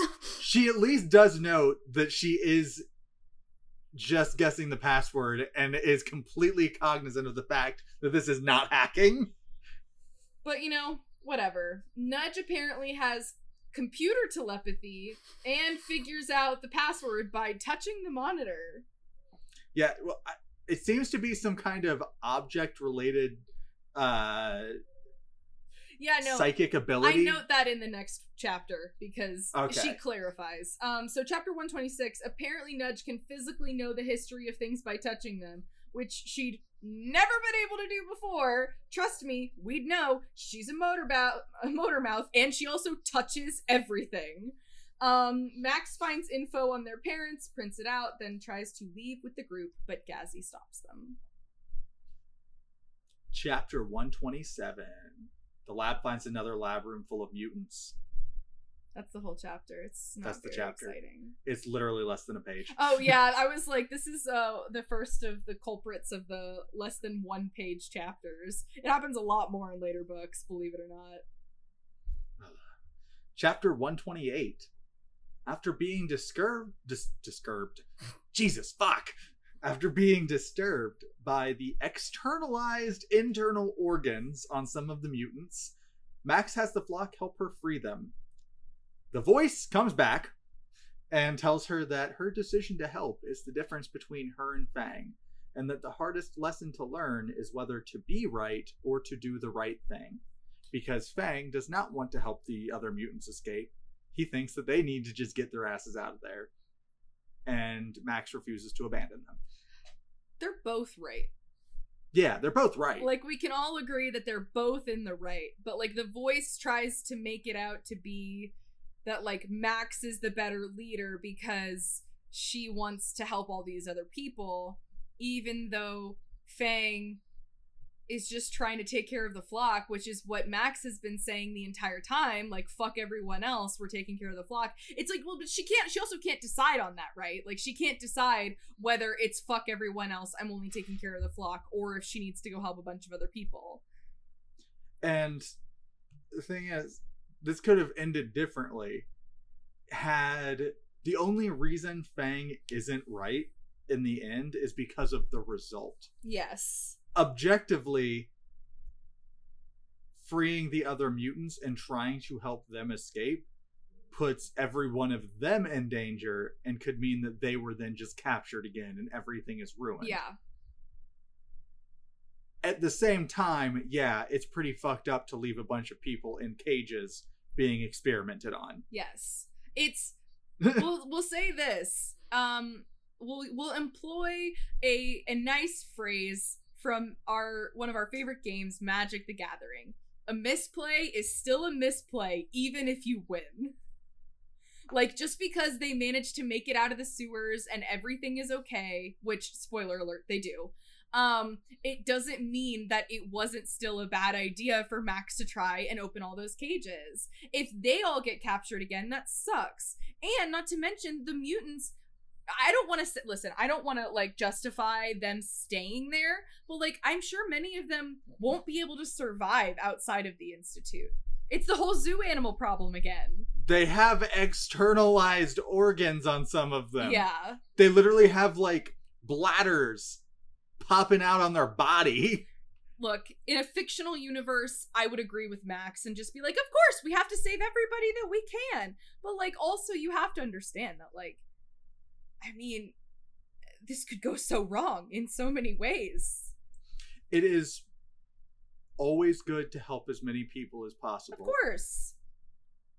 But when helping others has a high probability of ensuring that literally no one is helped Yes. and own people are only hurt, it might be a bad idea. it's like oh to bring it back to jurassic world um in the second jurassic world movie there is a volcanic eruption that is occurring on the island with all the dinosaurs on it and there's this huge moral quandary behind like should we go and take the dinosaurs off the island and put a huge risk to human life uh by doing that? And um the answer is probably no because you can make the dinosaurs again you don't want to have to sacrifice all these dinosaur lives. Nobody going into that movie is like, "Oh, I watched four dinosaur movies and now I would like all of the dinosaurs to be dead."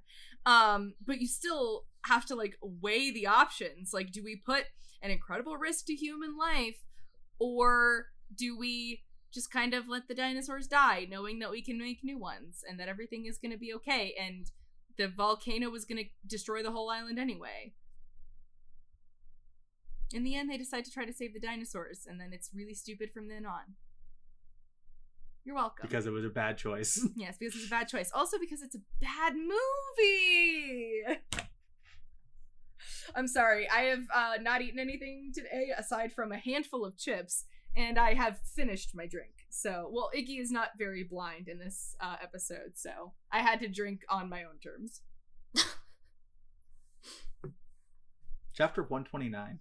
Uh, the flock and the freed mutants make a break for it, escaping the Institute and making it out into the sewer tunnels. Max is stopped when Ari suddenly appears. So they have this bird girl with them. She's basically just like them. She's like 10. So around Nudge's age. Um, to give you an idea of how quote unquote mature she should be. Um and she just like is gonna be the leader of these mutant kids i guess. Because she's like the oldest.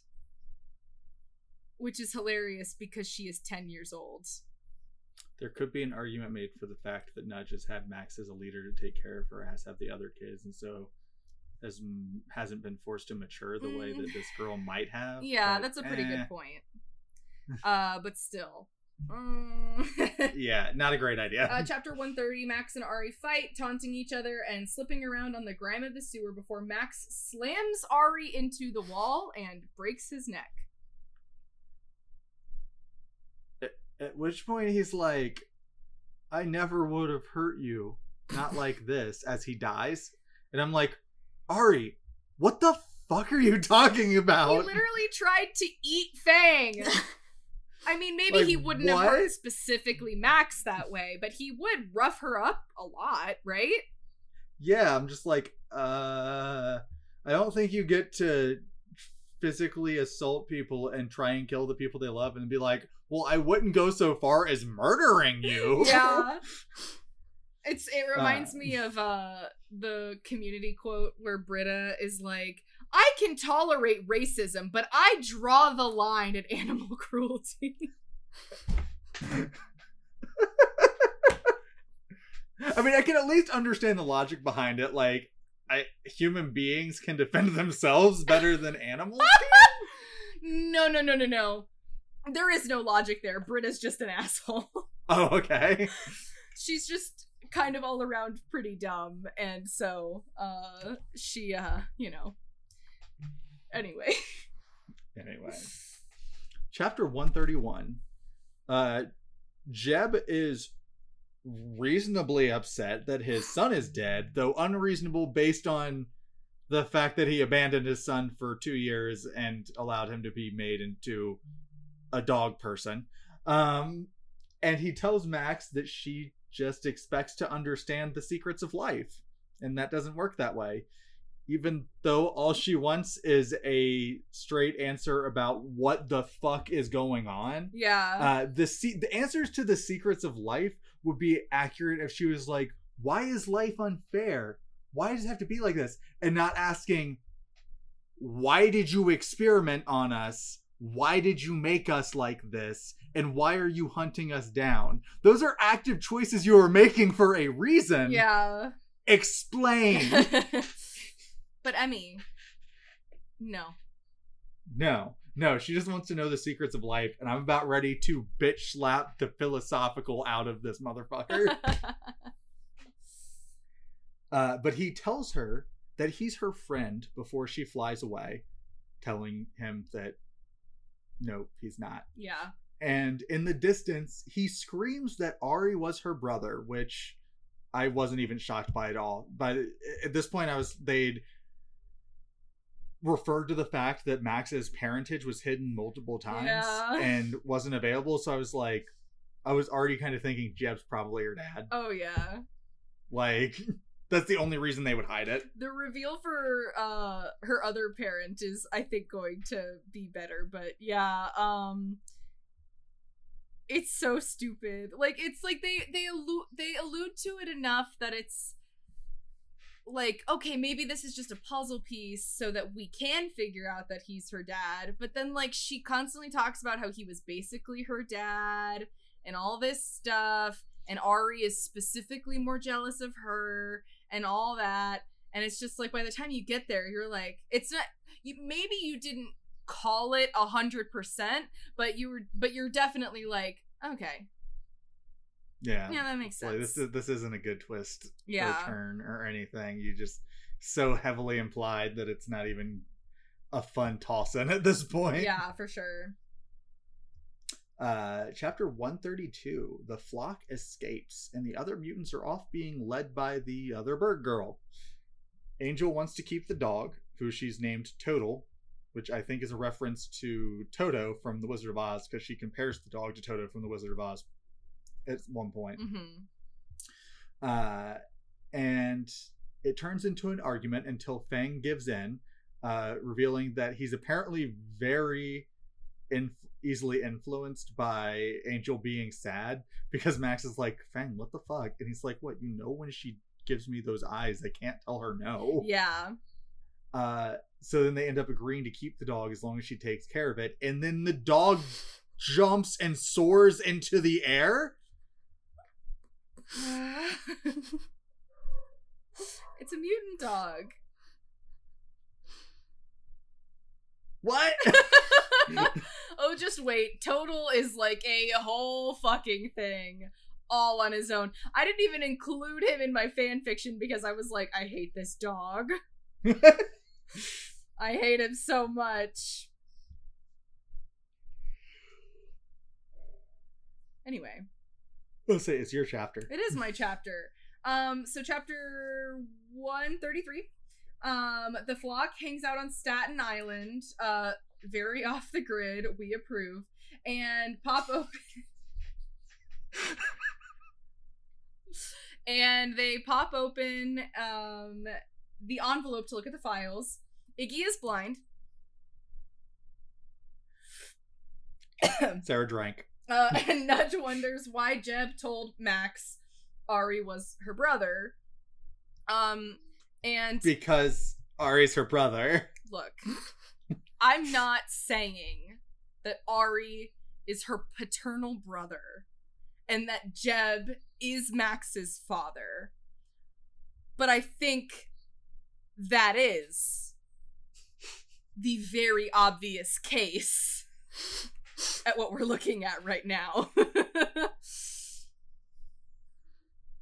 so, um, you know, uh, um, so chapter 134 Iggy, Fang, Gazzy, and Angel find information on their parents, and Max assumes the info Nudge had on her parents was real, so she suddenly feels left out. Um, the the group discusses why only some of the information in the documents is encoded, and Nudge finds new information on her parents. So I guess all the info we've had thus far was wrong. Um, like all the stuff that was in their house. I don't know what the implication is supposed to be on that. Um, but then Max asks her voice a bunch of questions, and it basically tells her she's just here for the ride and not to question it. Just here for the ride. The maximum ride. Yeah. Um anyway. so they uh there, there is an epilogue. Um and the epilogue goes something like this. Uh the flock flies towards DC and Max thinks about what's going to happen when they find their parents, including some conflicting thoughts about Fang. Um like how she wants to smooch him. Um, the voice tells her to stop worrying about the flock's parents, but she ignores it. At the end of the book, Max leaves a note to continue the rest of the story with a link to the Max Ride website. Now, I know what you're thinking. That I totally didn't read the stuff that came after the epilogue. There's no way that there could still be a Maximum Ride website. Okay, I did think that as well. And you know what? You're actually right. Um, so the Maximum Ride website now just links to the Maximum Ride specific page on James Patterson's personal website. But utilizing Archive? the Wayback Machine, Yeah. um, I was able to pull up an archived version of the Maximum Ride website, including Fang's blog. Now, the problem is so much of the website requires Flash, and Flash does not exist anymore. So it's really hard to navigate most of the website um, without it just like looking really dumb or like not really working at all. Like the entire page will just be nothing but a broken Flash player because uh, the entire internet was Flash for like 20 years. Um, And then they were like, what if we stopped using this really shitty technology? so there are a lot of blog entries. It goes back pretty far, including to before the book was even published. Um, so I guess James Patterson did like an ARG um, where he made the flock seem real. Um, Worst ARG ever. yeah. So I, I would like, if you don't mind, to read just a couple of these blog entries to you. They are very short because James Patterson wrote them. So I promise they will not take up too much of your time. Um, so here's a, a, a blog entry. By the way, James Patterson, it does exist in the Maximum Ride universe. He is the James Patterson, the individual. Yes, he is the author of their story. And so they reference him a lot on the blog. He's not in the books, but he is referenced a lot on the blog. So Tuesday, May Okay. 30th of 2006, Fang posted a a blog update that just is titled "The Dude is on my cup." Um, and now without context, that sounds very funny. Um, but here here's the blog post. It is a picture of a a Starbucks cup with a James Patterson quote on the side of it. Um, I'm not gonna read it. It doesn't matter. Um, but so Fang says, I was just about to enjoy a hot chocolate. Yeah, I said it. Hot chocolate. So what? When I flipped the cup around to see this, and then it's the photo with the James Patterson cup, uh, quote on the cup. And then this man is everywhere I am. I guess it's the price you have to pay when you have a guy writing books about you. I should write my own. Uh, then the next few phrases have phrases that are crossed out um, as though he was writing them down on a physical notebook before they were being posted on the internet. Um, and so it just says in quotes, don't mess with winged kids. Mm, no. Uh, be awesome like me. No. Uh, holler back if you've got wings. Oh. oh no. No again. I'm getting chocolate drizzle all over the keyboard. That's probably not good. Later, Fang.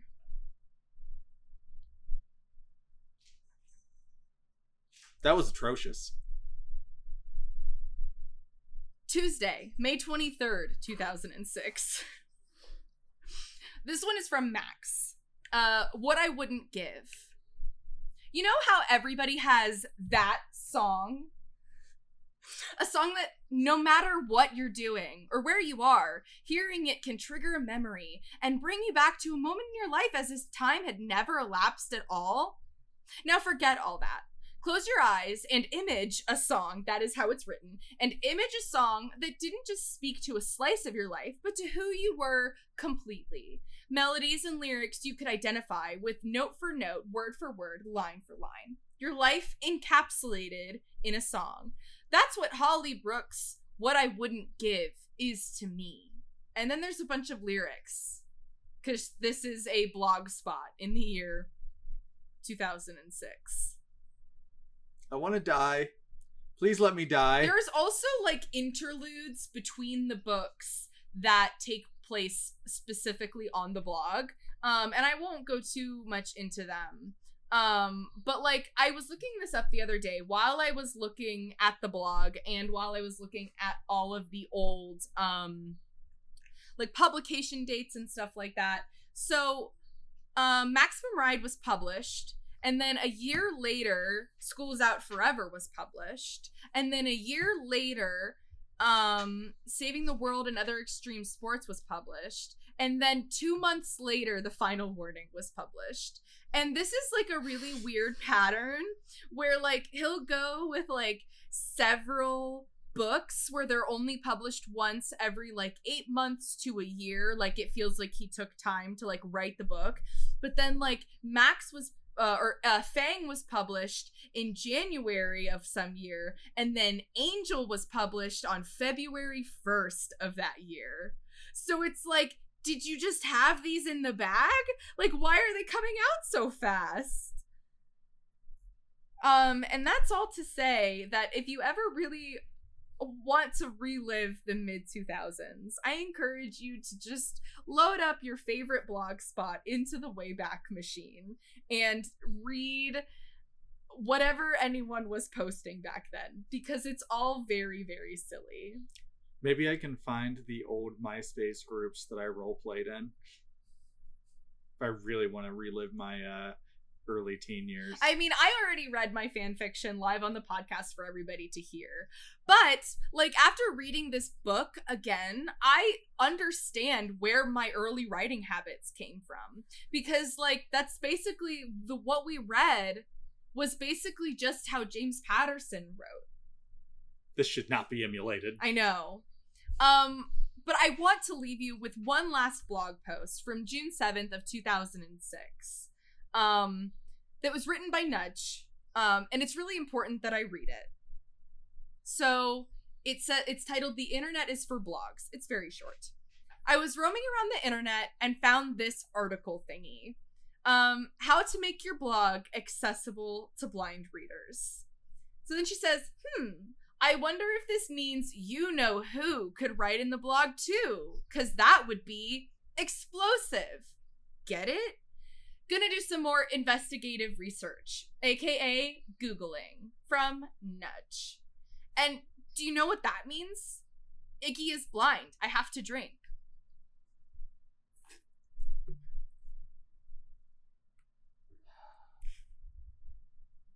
Welcome to the longest episode we've had in a while. Yes.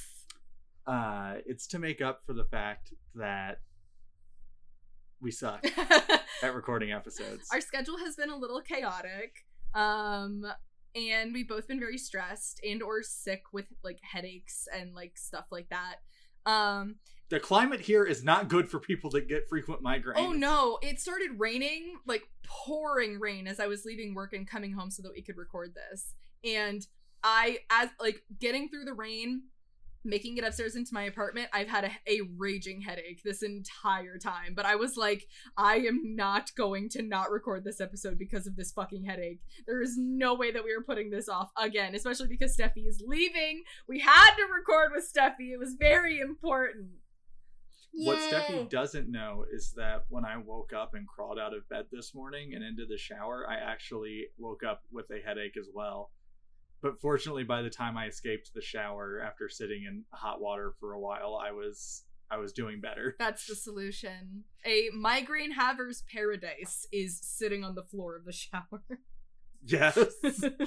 with the hot water just see i get migraines like both on the side of my head and at the back of my head and so like i literally will sit there just like with the water pounding into the back of my head hoping that it will just i don't know make See- it stop I get them right at that nexus where your spine Uh-huh. meets the base of your skull, and then right. It can happen in both eyes, but it's like ninety percent of the time it's my left eye, yeah and it's just like right in the back of my left eye. It's the worst. Follow us on Twitter at LitMastersPod. M is at M of many names. I am Sarah S. Wilton. Steffi is just He's at being Steffi. being Steffi. Um, send us an email over at lit- literarymasterspod at gmail.com. I remembered the correct email this time. Uh, send us a coffee over at ko-fi.com slash litmasterspod. Um, DM us, tweet at us, please reach out to us. Look, if you tweet at us enough, you could become our girlfriend. Um, There are no more available openings at the moment, but hey, dream. Don't let your dreams be dreams. Don't let your dreams be dreams. Tweet at your favorite podcast host. Steffi, what would you? How? What? What rating would you give me as a girlfriend? So far, what? Like, uh, uh, like, a one to on ten. a 1 to 10 scale. 1 being I'm actually never coming back to Texas and I might actually not go to university in this country anymore. And 10 being like I'm hearing wedding bells already. Okay, so I will say that I have already booked my tickets to come back next weekend to visit Emmy again. So She did. I didn't even know. She told me she was like, I want to come back every two weeks. And I didn't realize that meant that she was in that moment buying tickets to come back. So the other night, she was like, Yeah, I'll be back on the 27th. I was like, Wait, did you buy the tickets already? She's like, Yeah. Oh, What? What? so You have- sweet. you have to know when I'm talking about stuff, I usually mean it, and I, Yeah. that's why I why why I hate when people are like, yeah, a lot of people talk shit and stuff. But I, when I say like, yeah, but I'm looking at tickets right now for this and that date, I usually mean like I'm about to do it. well no then, uh, you know, Steffi, it was wonderful having you on. It was wonderful getting to meet. I got to meet Steffi in person. oh yes, they did. Not to brag, we went to a bookstore and just like terrorized the people there. Oh, I forgot about the bookstore. I thought you were talking about the D and D evening where you were like, "This is Steffi. It's Emmy's girlfriend and my friend." yes, I was like, oh, and she's also my friend. More importantly, my friend. And then, so when, when, sorry, I forgot to mention this. So Brandon likes to assert dominance uh, in friendships over people, like jokingly behind the scenes. He's not actually like weird about it or anything. But when you were coming in to, to, to the country, he was like, I'm so excited. I get to see my best friend Steffi. And I was like, Your best friend Steffi? And he was like, Yeah, she and I, we're like this. Like, we're very close. And I was like, I mean, you know, she's actually my, like, she's Emmy's girlfriend. She's like, actually my friend. And he was like, I talk to her way more than you do. And I was like, that's not true. Like, that's not, literally not true at all. And he was like, no, it's true. I've got, I've got messages. I've got messages. And I was like, no, you don't. just making shit up. And so then, you know, I was trying to wrestle his phone away from him, and he was like, No, no, it's private. She doesn't want you to see. But your mom texted me, and I was like, "Oh, this is so cute." Yeah, my, my mom lives up in Ohio, which I'm not going to dox you and where you're going to university, but it's like definitely closer to where she's going to university than where we are. Um, so she had like reached out to me and she was like, "Hey, I, I said something to Steffi because I I didn't want her to feel so alone," and I was like, "No, she's good. I think she's good." Thanks, mom. Yeah. Thanks, mom. But the Brandon thing is very funny because I think I never spoke to him in like him alone yeah. at all. Who the fuck is Brandon? Steffi, are you cheating on me? I was just like at some point like, well, That's my like- boyfriend.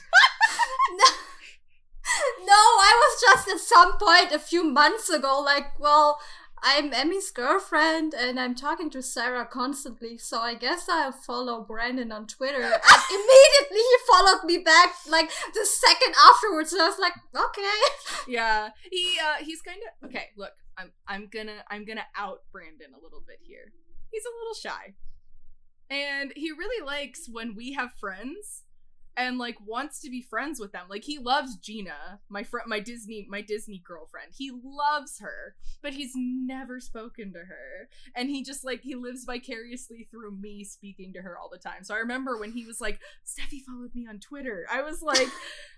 I mean, congrats. She's literally a fan of me, but like, okay.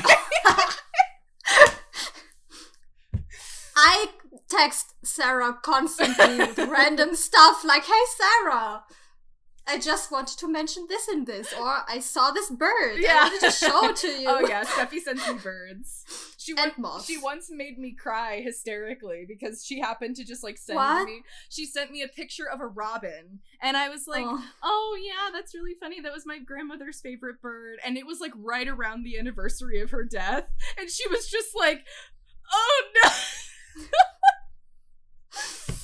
And I just cried a lot at a picture of a bird. So if you want to know how easy it is to make me cry, just I'm sorry. just find an emotionally significant bird and send it to me. If you want to know how easy it is to make Sarah cry, they literally cried during our last D&D session because the dungeon master their husband, Brandon, killed a one-off character that they had become attached to and wanted to keep as a pet no, basically. as like a buddy. he was my friend. and uh he was killed and they literally cried over it. He it wasn't so just bad killed. He was turned into a burning hole in the ground. There was nothing left of him. it was so bad that when we went to camp for the night brandon literally made up a little spider bat creature that was like the reincarnation of the dead kid so that he could hang out with sarah I did cry a lot at that. I felt really bad because it was the only D&D session that Steffi came to and I just like cried the whole time. That doesn't usually happen. I, I it was fun, but afterwards, uh, Amy asked me like, uh, "Did you like it?" And I was like, "Yeah, it was fun, but I didn't really do anything. I was just sitting there basically, and I mean, it was still fun. I I just thought that I hope nobody thought I was weird because I was just sitting there like, hmm, yay, fun." it's normal when you're first That's the, learning fir- the your first session is almost always you're just sitting there like not really knowing what to do, which is totally fine, you know? I mean, you're the only one in the group who has managed to date someone in the campaign. So, I mean, you got that going for you. congratulations Yay! anyway, uh that's been us. We will be back next week with the first I guess 80 pages of School's Out Forever. What? 9 11 Oh my god. We will be back next time with the first 80 or so pages of School's Out Forever. And I say next week, it might be next week, it might be the week after that. We're currently aiming for specifically bi weekly, but we will do weekly if we can. Um, until things kind of settle down a little bit on our ends. Uh, thank you so much for sticking with us. We'll see you next time. Steffi, thank you so much for being on the episode. It's been so much fun. Thanks for having me. It was so fun. Love you. Have a good trip to, to your new college. You're taking, Uh, you, I assume you have taking her to yeah, the airport. You, ha- you have to drive me to the airport. Shh, quiet. okay, I will I'll walk. say, hey, have some fun at your trip to your new university. Um, Yay. I can't wait to see you again if that is when you come back next time or any time after that. Um, and yeah, that's us. Bye.